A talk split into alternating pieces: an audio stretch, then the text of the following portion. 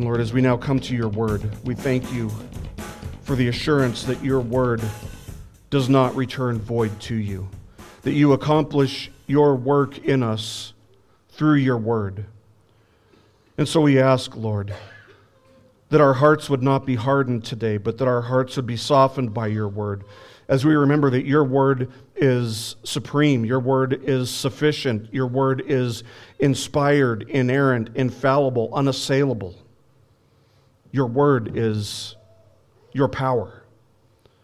And so we pray, Lord, that as we study your word, that by the power of the Holy Spirit working in us, that we would have understanding, that we would see our need for Christ, that we would see the sufficiency of Christ, that we would lean, that we would trust more wholly, more fully in Christ.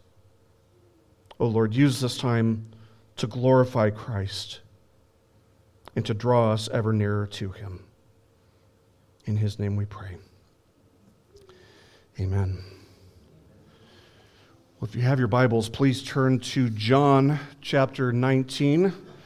We'll be continuing our study in John's Gospel today, looking at John chapter 19, verses 13 to 16. Uh, our next study is going to be 1st and 2nd Samuel. Um, I figure we should be starting that around January or February. And for our first Sermon of the Month series, you know, we, want, we like to keep one foot in the Old Testament, one foot in the New Testament. So that's going to be our main study is 1st and 2nd Samuel. But our first study of the month, every month, is going to be the Sermon on the Mount. Uh, from Matthew, uh, Matthew chapter, uh, chapters 5 to 7. So be looking forward to that. If you want to study that ahead of time, uh, by all means. But today we're going to be in John chapter 19, verses 13 to 16. Very early in Israel's history, they operated as what you would call a theocracy. If you're not familiar with that term, uh, a theocracy is basically a society that is directly ruled over by God. So that's not to be confused with every other nation. God rules over all the nations, but not in a direct way, not in the way that he ruled over ancient Israel. With ancient, with ancient Israel, he governed them through various spokespersons, people such as Moses or Joshua, uh, the men and women whom God raised up as judges in the book of, of Judges, and other figures who closely resembled the men who would one day re, uh, be referred to as prophets, uh, men like Samuel, for example. Uh, but the theocratic system uh, was one that God had specifically given to Israel. And for that reason, it was, it was a good system. I mean, how could it be anything other than good if God was directly ruling over them? It was a system that was unique to Israel, designed by God for His glory and for the good of His people. But in the later days of Samuel's life, the system started to crack. And that wasn't because of any fault in God. It wasn't because of any fault in the system that He had given them. There was no fault in His rule and reign. It was because the Israelites looked around at the nations around them and they started to compare themselves to the nations that they were surrounded by. And so the Israelites started to feel like they'd kind of been given the short end of the stick by having God as their king. And these other nations, wow look what they had. They had all these, these strong warriors who were their kings, these powerful, respectable kings and, and governors, leaders who were feared greatly. And Israel, looking at them, coveted. They coveted what the other nations had. And so we read in 1 Samuel chapter 8 verse 5 of how the elders of Israel came to Samuel at one point and they said to him, "Behold, you have grown old and your sons do not walk in your ways. Now appoint a king for us to judge us like all the nations." What a stupid request. And then verses 6 and 7 tell us, But the thing was displeasing in the sight of Samuel when they said, Give us a king to judge us. And Samuel prayed to the Lord. The Lord said to Samuel, Listen to the voice of the people in regard to all they say to you, for they have not rejected you, but they have rejected me from being king over them. Now it's been said that the surest way to have history repeat itself is to not learn anything from history. Ignorance of history, therefore, is a sure way to cause or allow history to be repeated. And if you look at, at history, the one thing you learn about what people have learned from history is that people haven't learned anything from history, and so things keep repeating themselves. That certainly was the case with Israel. When you, when you go through the book of Judges, it's, it's like the same cycle over and over again. It's because they weren't paying attention to their history. See, the most tragic thing in the world is for people to reject God's rule and reign over their lives. That is the most tragic thing that can happen to a person. We have so much to learn from Israel's history and, and the way that she rejected God as her king. But we aren't alone in that. Israel also could have learned so much from their own history. In ancient days, they rejected God as their king. And as we've seen in our study of John's gospel, as we've now entered into the 19th chapter of the book, Israel has now not only rejected God, but they have rejected God's only son the Lord Jesus Christ. They've put him on trial, and they did so illegally, holding the trial at night, uh, charging him and finding him guilty of blasphemy, that is, of claiming to be God's equal, of claiming to be the Son of God. And as a result of their verdict, they, the Jews, brought Jesus before Pontius Pilate to have Jesus, the only Son of God, executed murdered by order of Pontius Pilate. And yet, Pontius Pilate decides to have a fair trial. And so he goes and he interviews Jesus, and after talking to Jesus, he says, I find no guilt in him. His verdict is that Jesus is perfectly innocent of any wrongdoing. But despite Jesus' innocence, Pilate refused to release Jesus, desired, as the Jews were so angry about the idea. Pilate desired, therefore, to please man, to please the Jews, rather than pleasing God. Appeasing the, the, the Israelites, appeasing the, the Jewish leaders was a higher priority for him than doing the right thing before God. So, following a second interrogation in which Pilate tried to find out if Jesus really was uh, the Son of God, verse 12 told us Pilate made efforts to release him, but the Jews cried out, saying, If you release this man, you are no friend of Caesar. Everyone who makes himself out to be a king opposes Caesar. And this put Pilate between a rock and a hard place. But what we've seen over and over again through these events is a picture of humanity when God's restraining hand is lifted, when it's removed, and, and how great humanity's hatred of God is apart from God's restraining grace. And so, for that reason, we can't look at the Jews uh, down our noses as if we're better than they are because God's restraining grace is the only thing that prevents us from doing the exact same thing. But in all of this, in all of these events that are leading up to Jesus' crucifixion, what we see is God's sovereignty.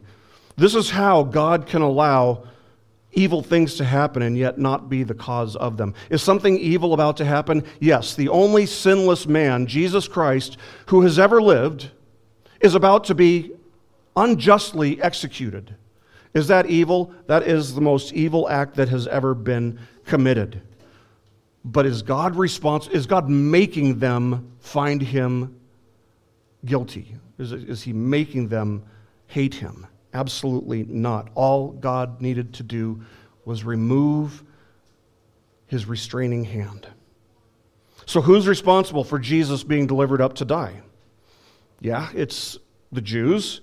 Yes, it was because of Judas Iscariot. Yes, uh, it's because the Roman soldiers arrested him. Yes. It's because Pontius Pilate refuses to do the right thing. But ultimately, through all of this, we see God's sovereignty. Ultimately, it all happened because it was the Father's will that the Son should be crucified in order that he may redeem a people for his glory. In the words of Octavius Winslow, he said, quote, Who delivered up Jesus to die? Not Judas for money, not Pilate for fear, not the Jews for envy, but the Father for love. End quote. So Pilate is now in a situation where he risks the end of his political career, if not uh, possibly the end of his life, which would be the cost for defying uh, Caesar. As the Jews have said, if you release this man, you're no friend of Caesar. Everyone who makes himself out to be a king opposes Caesar. That's a threat to Pontius Pilate. And this is what pushes him to finally make a decision to either be a friend of Christ or to be a friend of Caesar. Now, when I talk about being a friend of Caesar, I'm not just talking about uh, having an inroad to the, the king or, or, the, or to the Caesar. Uh, I mean, much, much more than simply being his friend or being an ally or being an acquaintance. No, it's what Caesar represents. Caesar represents the world, the rebellious, defiant world system that opposes and indeed hates God. So, the point of our passage today is that you can't be a friend of God and a friend of Caesar. You can't be a friend of Jesus and a friend of the world. To be a friend of the world is to lose your soul, but to be a friend of Jesus is to gain your soul and Pilate is about to lose his soul. So let's look at our passage today. John chapter 19, verses 13 to 16, we read this. Therefore, when Pilate heard these words, he brought Jesus out and sat down on the judgment seat at a place called the pavement, but in Hebrew, Gabbatha now it was the day of preparation for the Passover. It was about the sixth hour. And he said to the Jews, Behold your king. So they cried out, Away with him, away with him, crucify him. Pilate said to them, Shall I crucify your king? The chief priests answered, We have no king but Caesar. So he then handed him over to them to be crucified. One of the first biblical themes that gets established and developed outside of the Garden of Eden after the fall of mankind is the distinction between the world and God's people. Uh, the distinction between friendship with the world and friendship with God. We see Cain, who chooses to be a friend of the world, murder his brother, who was a friend of God. And that kind of set the course on its way. That kind of set the whole trajectory for the way these two uh, kingdoms would interact. So we see in Genesis chapter 4, verses 16 and 17, that after God had dealt with Cain, uh, after he murdered his brother Abel, we read, Then Cain went out from the presence of the Lord and settled in the land of Nod, east of Eden. Cain had relations with his wife, and she conceived and gave birth to Enoch. And he built a city and called the name of the city Enoch after the name of his son. So, what this turns out to be is the establishment of a worldly kingdom that was violent, a kingdom that was barbaric. It was opposing everything good that God had ordered and established. We find the first song that was ever written outside of the Garden of Eden in Genesis chapter 4, and we find out that it's a song that glorifies murder and death. This is the very antithesis of what the Garden of Eden was created to be. So, so it's not too surprising that the first song was a song about death, glorifying death, since that was Cain's lineage. But then we read in Genesis chapter 4, verse 26 To Seth, to him also was born a son, and he called his name Enosh. Then men began to call on the name of the Lord. What that tells us is that here God is pouring out his grace on people, even though there's this, this civilization being built that is so opposed to God. Uh, these people are referred to in Genesis 6 2 as sons of God, reflecting the reality that God had poured out his grace despite the establishment of the system that we call the world. And nevertheless, only a few verses later in chapter 6, we see that sin nevertheless continued to prevail and grow around the earth And so God raises up Noah, saving him and his family while destroying the rest of humanity in a flood of judgment.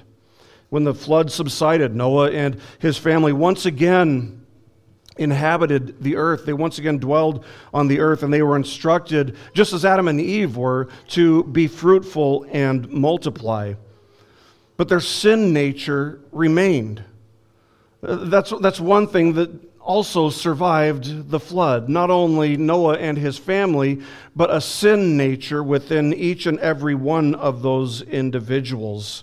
And so, in chapter 11, we learn of how the whole human race, from the line of, his, of Noah's three sons, the whole human race comes together saying, Come, let us build for ourselves a city and a tower whose top will reach into heaven. And let us make for ourselves a name, otherwise, we will be scattered abroad over the face of the whole earth. What we see is this world system has always been opposed to God. Why did they want to come together and, and build this great city with a tower that reached to heaven? So that they could be God for themselves. This world uh, this worldliness has always been a system that has stood against God's created order. And it does to this very day. It does to this very day. It has always refused to submit to God's sovereign rule and reign. And while it may look somewhat different today than it did, uh, you know, five or six thousand years ago or whenever, the world system nevertheless remains intact today, motivated by the exact same things, the exact same principles that it has always operated by. And these were the same principles that motivated the events that are unfolding in our study of John's gospel in Jesus' trial with Pilate. 1 John chapter 2 verses 15 to 17 gives us a very serious and stern warning that every Christian should take heed of and should take to heart. He writes this He says, Do not love the world, nor the things in the world. If anyone loves the world, the love of the Father is not in him. For all that is in the world, the lust of the flesh, and the lust of the eyes, and the boastful pride of life, is not from the Father, but is from the world.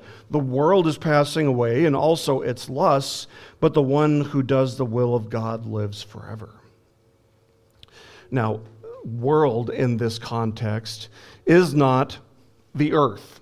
It's, it's not the globe. It's not the physical creation.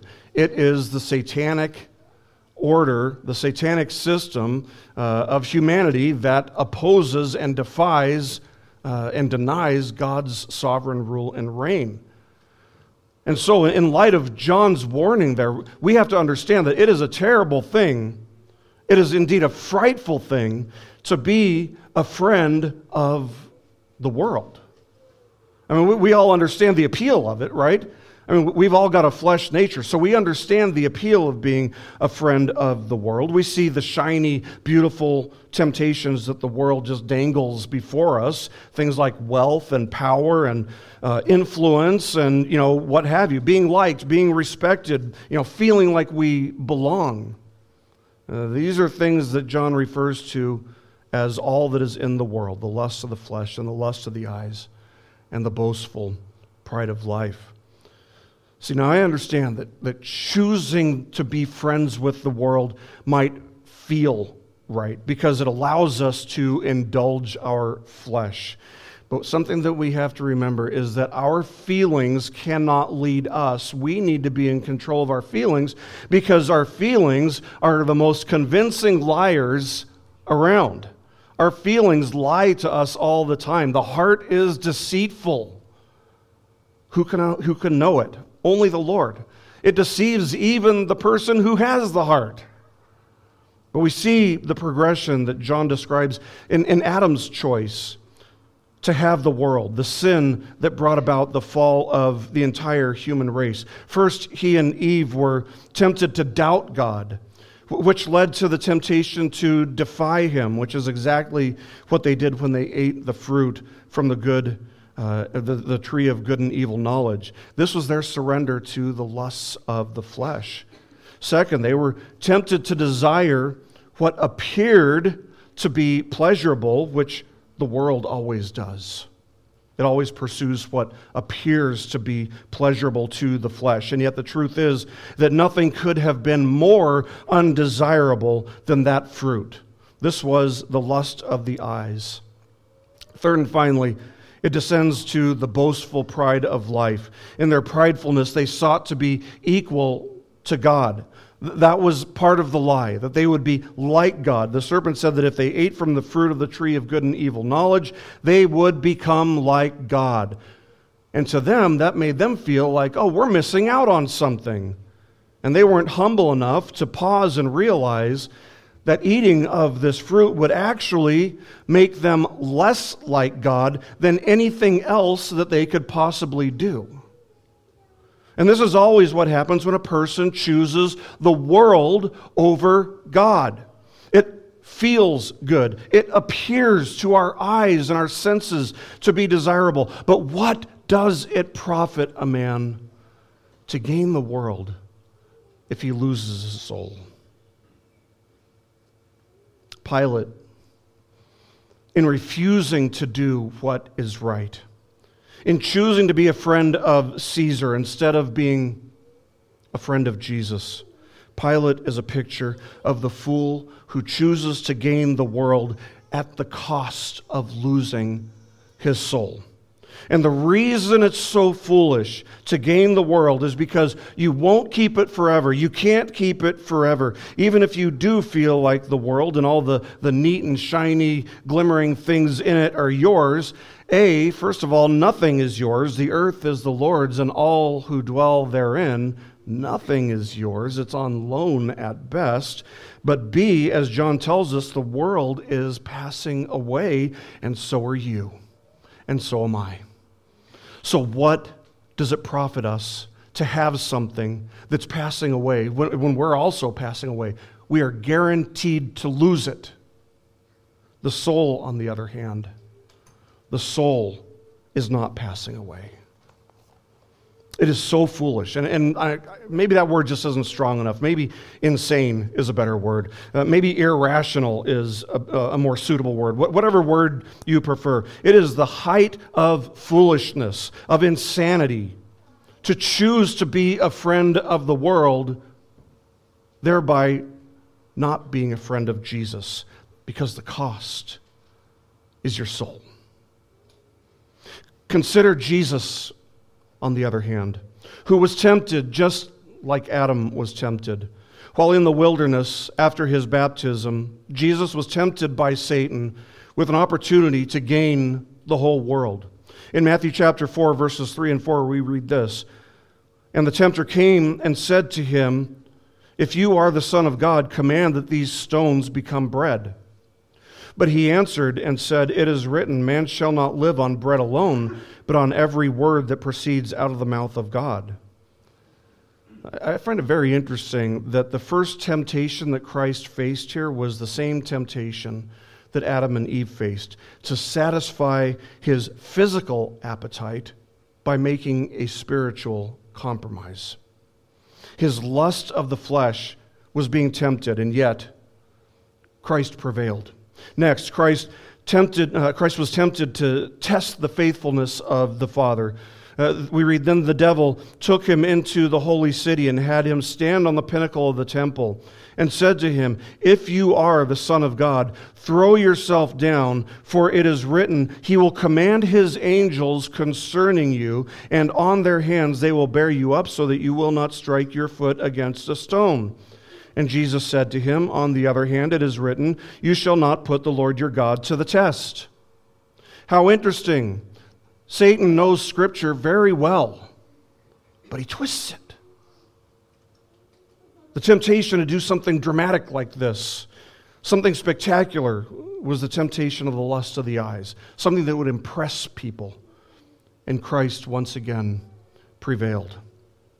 Then we reach Matthew chapter 4, verse 8, and we read this again. The devil took him to a very high mountain and showed him all the kingdoms of the world and their glory. And he said to him, All these things I will give you if you fall down and worship me. Then Jesus said to him, Go, Satan, for it is written, You shall worship the Lord your God and serve him only. Here Christ was tempted with idolatry and the pride of life. And this is what is so wrong with choosing the world, friends. Because to choose to be a friend of the world is not just turning your back on worshiping a God.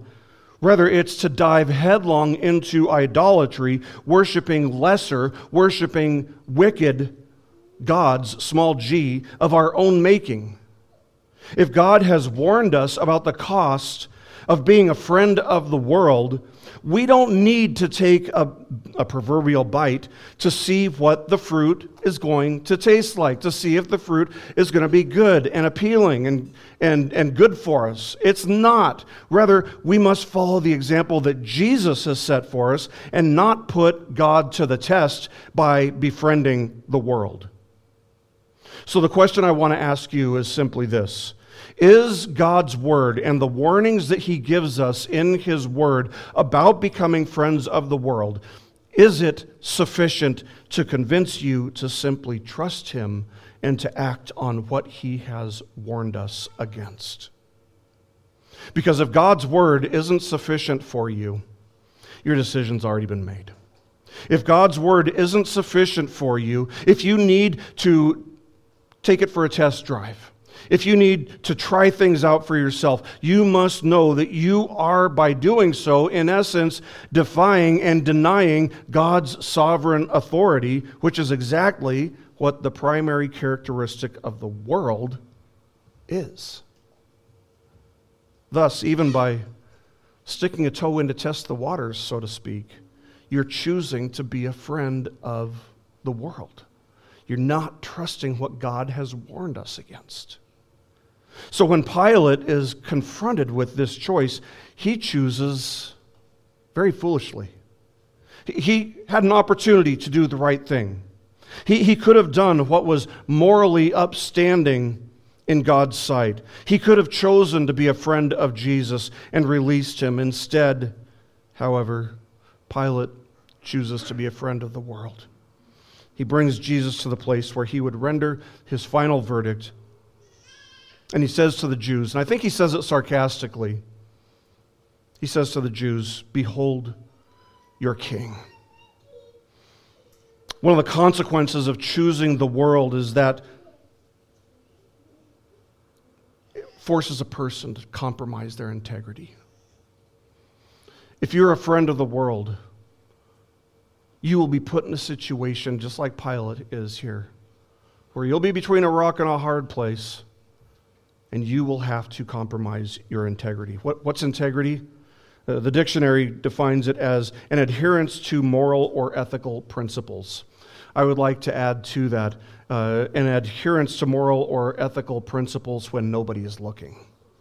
Despite the consequences, despite who it might please, despite who it might anger, you adhere to those principles. That's what integrity is. See, the world is completely unprincipled. If we're talking about moral and ethical principles, the world has no moral or ethical principles. You have to know that. Why is the world so comfortable with child sacrifice? Why is the world so comfortable with the defilement of the institution of marriage? It's because they have rejected the unchanging standards of God's Word and are thus necessarily untethered, just free floating, unprincipled human beings because all they have is their changing opinions as standards to base their principles on. And an unprincipled person, a man or a woman who lacks integrity, is always more than happy to compromise with the world, just like Pilate does here. Earlier that morning, Jesus had said to Pilate, Everyone who is of the truth hears my voice. What a profound statement. What an opportunity for Pilate. And Pilate, he wants nothing to do with Jesus. So he just flippantly asks, What is truth? as he turns away and walks away. Listen, if a person turns away while they're asking a question, they don't really want the answer. And Pilate didn't want the answer. If only Pilate had listened. If only Pilate had thought about this opportunity and chosen rightly, he could have received a full pardon for every sin that he had committed, including the murder of all the Jews in the temple that we read about in Luke's gospel. He could have received complete forgiveness, a clean slate, if he only would have chosen to be a friend of Jesus, if he only would have asked Jesus and listened for the response, he could have been cleansed of all of his guilt and all of his shame before God if he would have been a friend of Jesus. And friends, so can you. You can be cleansed of all your guilt and all your shame. All the sins that you have committed can be washed away by choosing to be friends of Jesus instead of the world. And if Pilate had done that, surely God's grace would have been sufficient for him to stand on before the Jews, empowering him and enabling him to act with integrity, being willing to do the right thing no matter what the cost might be, no matter who it pleases, no matter who it makes angry. He would have had the grace to act with integrity, even if it cost him his life. Friendship with the world will always involve compromising your integrity. But conversely, friends, if you are friends with Jesus, if you choose to be friends with Jesus, not only are you cleansed of sin, guilt, and shame, but He is also able to fill us with the grace that is necessary and the courage that is necessary for us to walk in integrity, to do the right thing, regardless of whatever the consequences might be. Why are we able to do that? Only by God's grace, only because He gives us the strength to do so. Friendship with the world will always, on the other hand, involve compromising your integrity. Friendship with the world will make you a slave to things like fear and anxiety because friendship with uh, and, and approval from the world are conditional upon your compliance with whatever it is that'll please them. And whatever pleased them yesterday might not be what pleases them today. And what pleases them today might not be what pleases them tomorrow. But that's not how it works with God, whose standards are never changing. Do you see how Pilate not only fears making the Jews angry, he not only fears displeasing them, but even more so, more so how great his fear and trepidation is that he should displease Caesar, that his life might be on the line if he does the right thing. But conversely, friendship with Jesus results in freedom from fear and anxiety, and it fills us with a peace that passes all understanding. J.C. Ryle says this of Pilate. He says, quote, Let us learn what miserable creatures great men are when they have no high principles within them and no faith in the reality of a God above them. The lowest laborer who has grace and fears God is a nobler being in the eyes of his Creator than the king, ruler, or statesman whose first aim is to please the people. And he goes on to say, Let us pray that our own country may never be without men in high places who have grace to think right and courage to act up to their knowledge without truckling to the opinion of men. Those who fear God more than man and care for pleasing God more than man are the best rulers of a nation. End quote. Now, while it's true that God is sovereign and it's true that God had uh, predetermined that Jesus would be crucified, the only person who can be held responsible for Pilate's sin of choosing to be friends with the world is Pilate himself. We've seen this repeated throughout John's gospel. God is sovereign, and yet man is still responsible. In, in his wisdom, in God's wisdom, and in accordance with nothing but the sovereign counsel of his own will, God ordains all things, yet without causing sin or evil. How ironic that he says, Behold your king. How ironic that just like Caiaphas had, in his sinful ignorance, prophesied of the significance of Jesus' death when he said, It's better, that, uh, better for you that one man should die for the people and that the whole, uh, and that the whole nation not perish. how ironic now that Pilate, who represents the worldly rule and power of the greatest military on earth at the time, prophetically now hails Jesus as king. Is he right? Yes. Would his flesh nature incline him to do so, to think so, to believe so? Absolutely not. He's speaking contrary to what he actually believes. Behold your king, he says to them, probably pretty spitefully. But what a mystery it is that God is even able to speak such glorious truths as this from the same tongue that would agree so eagerly, so sinfully to crucify the one and only unblemished Lamb of God, the Lord Jesus Christ. The response of the Jews is to revolt in disgust at the idea that Jesus is any king, much less their king. Take him away. Crucify him, is what they demand. Shall I crucify your king, is what Pilate says again, and, and uh, I think with a lot of sarcasm. And the chief priests, keep in mind, the chief priests are the men who have been entrusted with the responsibility of spiritually leading the people of Israel. They cry out in unison in what is unquestionably the lowest, the single lowest, and the single most vile, most wicked point in all of their history. They say, We have no king but Caesar. Let me translate that for you a little bit more literally. We are friends of the world, not God. We're not God's friends, we are his enemies. We belong to Caesar, not God. We're loyal to Caesar, not God. And of course, this isn't surprising to us as the readers. We've, we've read and watched these false, uh, self serving, cruel shepherds uh, who have fleeced the flock for so long as they've gone toe to toe with Jesus throughout John's gospel. So it's not surprising to see them say something like this. But the irony is that the chief priests, like, like all the Jews, like all of Israel, uh, they, they didn't like having Caesar as their king. In fact, they hated Caesar, they despised him. They, hated the, uh, the Roman Empire for, for occupying their land, for occupying within their borders. Not only did they despise Caesar, but they simultaneously, they claimed to love God. They claimed to be loyal to God. Every temple service would include the instruction Hear, O Israel, the Lord our God, the Lord is one. You shall love the Lord your God with all your heart, and with all your soul, and with all your might. These words which I am commanding you today shall be on your heart. From Deuteronomy chapter 6, verses 4 to 6.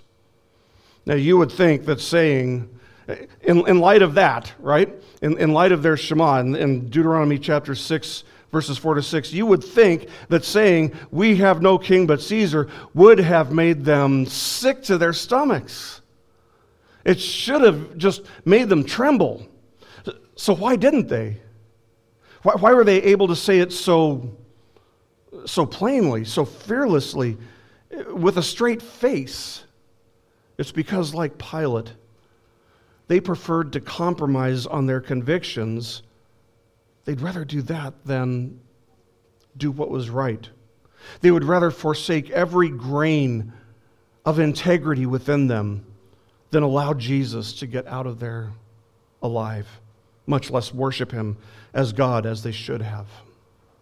But the truth is, what they say here, we have no king but Caesar. It's strangely true. As much as they hate Caesar, as much as they hate the Roman Empire, it's true.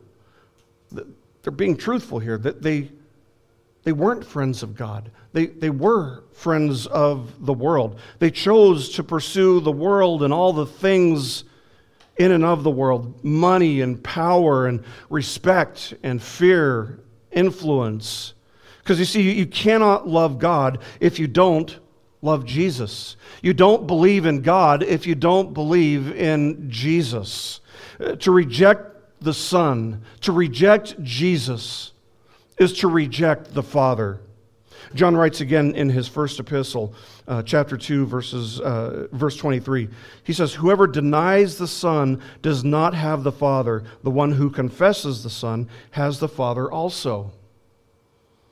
So you can't have the Father without having the Son. You can't love the Father without loving Jesus. So their choice is clear and their words are true. They have no king but Caesar. They chose friendship with the world. They chose friendship with Caesar over friendship with God through faith in Jesus, the Son of God. They had learned absolutely nothing from their own history, their own rejection of God as king back in the days of Samuel. If that was a low point in Israel's history, and it absolutely was, how much lower is this rejection of their king. They have literally spent hours upon hours working to this ultimate rejection of Christ. They stayed up all night in order to arrest him. They stayed up through the darkest hours of the night in order to charge and find Jesus guilty of blasphemy in an illegal trial. And then they brought him in the morning uh, to stand outside of Pilate's praetorium again for hours now, insisting that Pilate crucify Jesus. By rejecting Jesus, the Jews forsook their sacred covenant with God. For by rejecting Jesus as their king, they were revolting and rebelling against Yahweh as their God. So great was their contempt toward God that they replaced him with someone they absolutely despised. They replaced him with a vile, wicked, evil, godless, worldly ruler. And yet, as James Montgomery Boice observes, he says, quote, it is not a Jewish report alone. For the rejection of God and Jesus is not a Jewish verdict alone. It is the verdict of the human race. End quote. And there are no exceptions. As we saw in our previous lessons, the doctrine of total depravity is being illustrated here more clearly than in any other scene in all of human history. Man's absolute, unconditional hatred, their irrational rejection of God. We see that in the second psalm also. In the second psalm, we see that rebellion against and, and rejection of God isn't confined to just a, a, a nation or two but that all the kingdoms of all the earth's inhabitants rally and rebel against God. The psalmist writes in Psalm chapter 2, uh, Psalm 2, verses 1 to 3, he says, Why are the nations in an uproar, and the peoples devising a vain thing? The kings of the earth take their stand, and the rulers take counsel together against the Lord and against his anointed, saying, Let us tear their fetters apart and cast away their cords from us. In essence, that's exactly what the Jewish leaders are saying here about Jesus that they reject him. Let, us free ourselves from these fetters and cords. Now, the Lord is God. His anointed, in Psalm 2, is, is Jesus. And we see that those revolting and rebelling against Jesus include everyone from the common man to the highest earthly kings and leaders. Why are they in such an uproar? Why do they rage? The answer is because they don't want God to rule and reign over their lives. God's rule over them, it's referred to in, uh, in Psalm 2 here, verse 3, as fetters and cords that they want to be freed from. See, the world doesn't want freedom from sin. The world wants freedom from God's reign, from God's sovereign authority over them. And so, thus, in, in both Pilate and the Jews, we see that there is a serious warning to all who reject Jesus as their king and Lord, to all who would choose to be a friend of Caesar, a friend of the world instead of friends of God through Christ Jesus. The Jews illustrate the reality that the cost of rejecting Jesus is the loss of your soul, even if it means gaining the world. They preferred enslavement, physical enslavement of man, over freedom from sin that's found in Christ and in Christ alone. Do you, friends? Do you? So great is humanity's hatred of God, so great is human depravity, that he prefers physical enslavement to spiritual freedom. Do you? Do you? How many people hear the gospel being preached? By our team of street preachers, for example, whether it's maybe outside of a, a stadium where the Seahawks are playing or the stadium where the Mariners play or, or wherever else they go. And yet, those people who hear the gospel as they're walking in or walking out reject the good news that Christ died for the sins of all who believe in him, that we are reconciled to God in him. And they choose instead, they walk right by, choosing instead friendship with the world. How many people? There are even many who sit in churches every week and they hear the gospel being preached, and yet they continue to persist in rejecting Jesus as their king, choosing instead to be friends of the world, choosing in, instead to be friends of Caesar. Do not be counted among them, friends. Do not let that be said of you, that you hear the gospel and remain a friend of the world.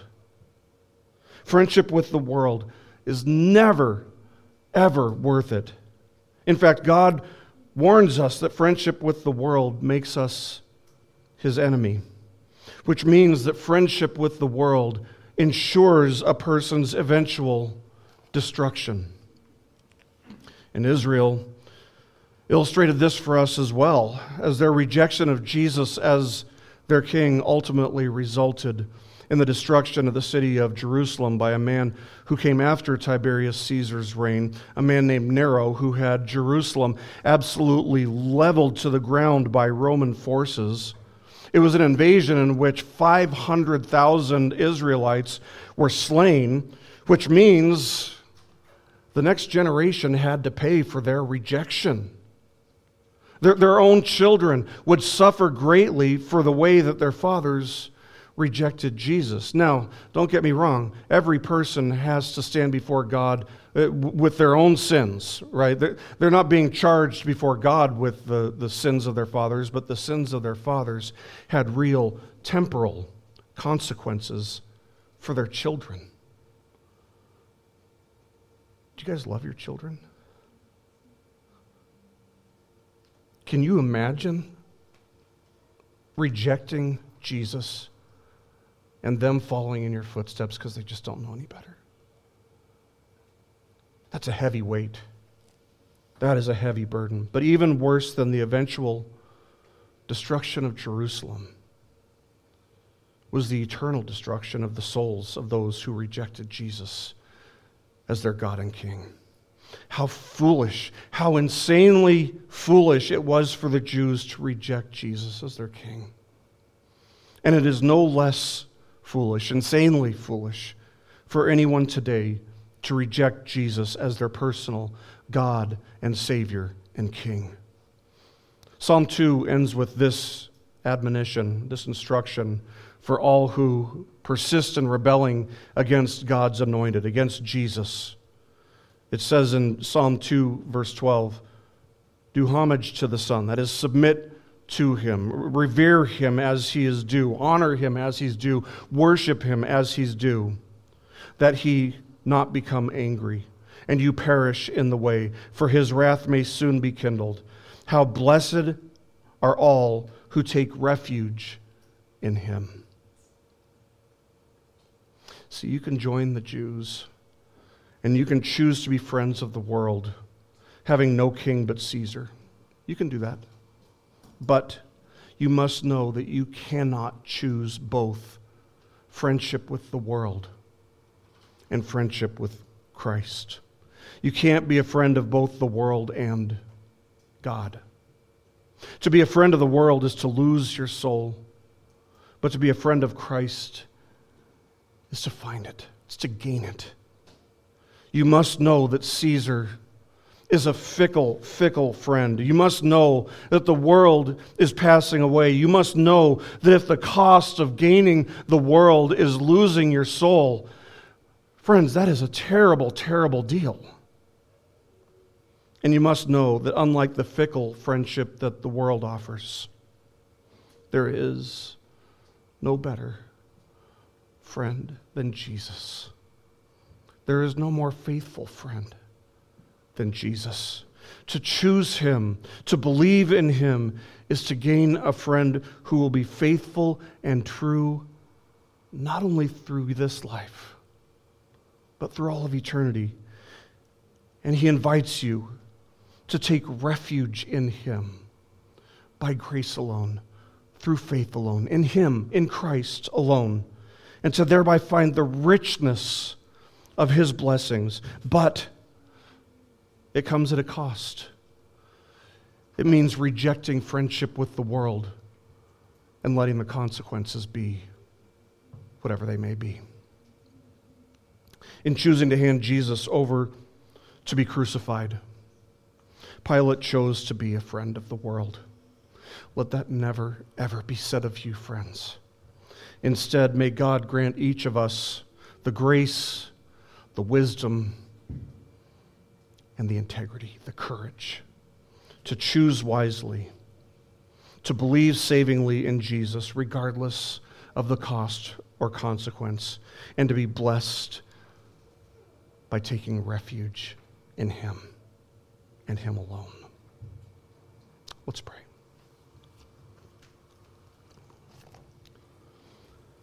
Our Father, we thank you for Jesus. We thank you that you have turned our hearts of stone into hearts of flesh,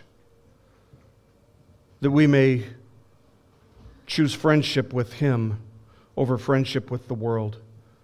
Father, all we can do is confess before you that every inclination by nature within ourselves would incline us to be friends with the world. But we thank you for your grace, your grace that opens our eyes, your grace that transforms our hearts and our minds and our thinking and allows us to see things as you see things, to see things as they really are, to see that apart from Christ, we stand condemned in darkness. We stand condemned in our sins. And we thank you that Jesus bore our sins. We thank you that he took our sins upon himself, that all of them were imputed to him, were transferred to him, and that in exchange, by your grace, your righteousness, his perfect righteousness, was imputed to us. That he would stand as though he had committed every sin that we have, and we may stand as if we had never sinned before you. Thank you for this great gift of redemption and reconciliation with you. We pray, Lord, that our lives would bear testimony to the fact that we choose to be friends with Jesus instead of friends of the world. Give us, con- give us uh, courage to face the consequences, whatever they may be, knowing that Jesus and friendship with Him is worth far, far, far more. In Christ's name we pray. Amen. This message has been brought to you by BibleStudyPodcasts.org. We are a listener supported ministry. If this is your first time listening to us, we thank you so much for joining us and we ask nothing further from you. But if this is a ministry that you rely on for regular spiritual teaching, we do depend on your financial support to keep us going and growing. If you'd like to make a donation to BibleStudyPodcast.org to keep us going and reaching thousands of people around the world, you can go to our website, BibleStudyPodcasts.org, and you can make a donation on the right hand side by clicking on the support box. Again, we do rely on your support, and we thank you so much for your financial participation in this ministry, which enables us to continue in our mission of teaching timeless truths in these truthless times. God bless you. Thank you so much for listening today, and keep growing closer to Jesus. Take me deeper.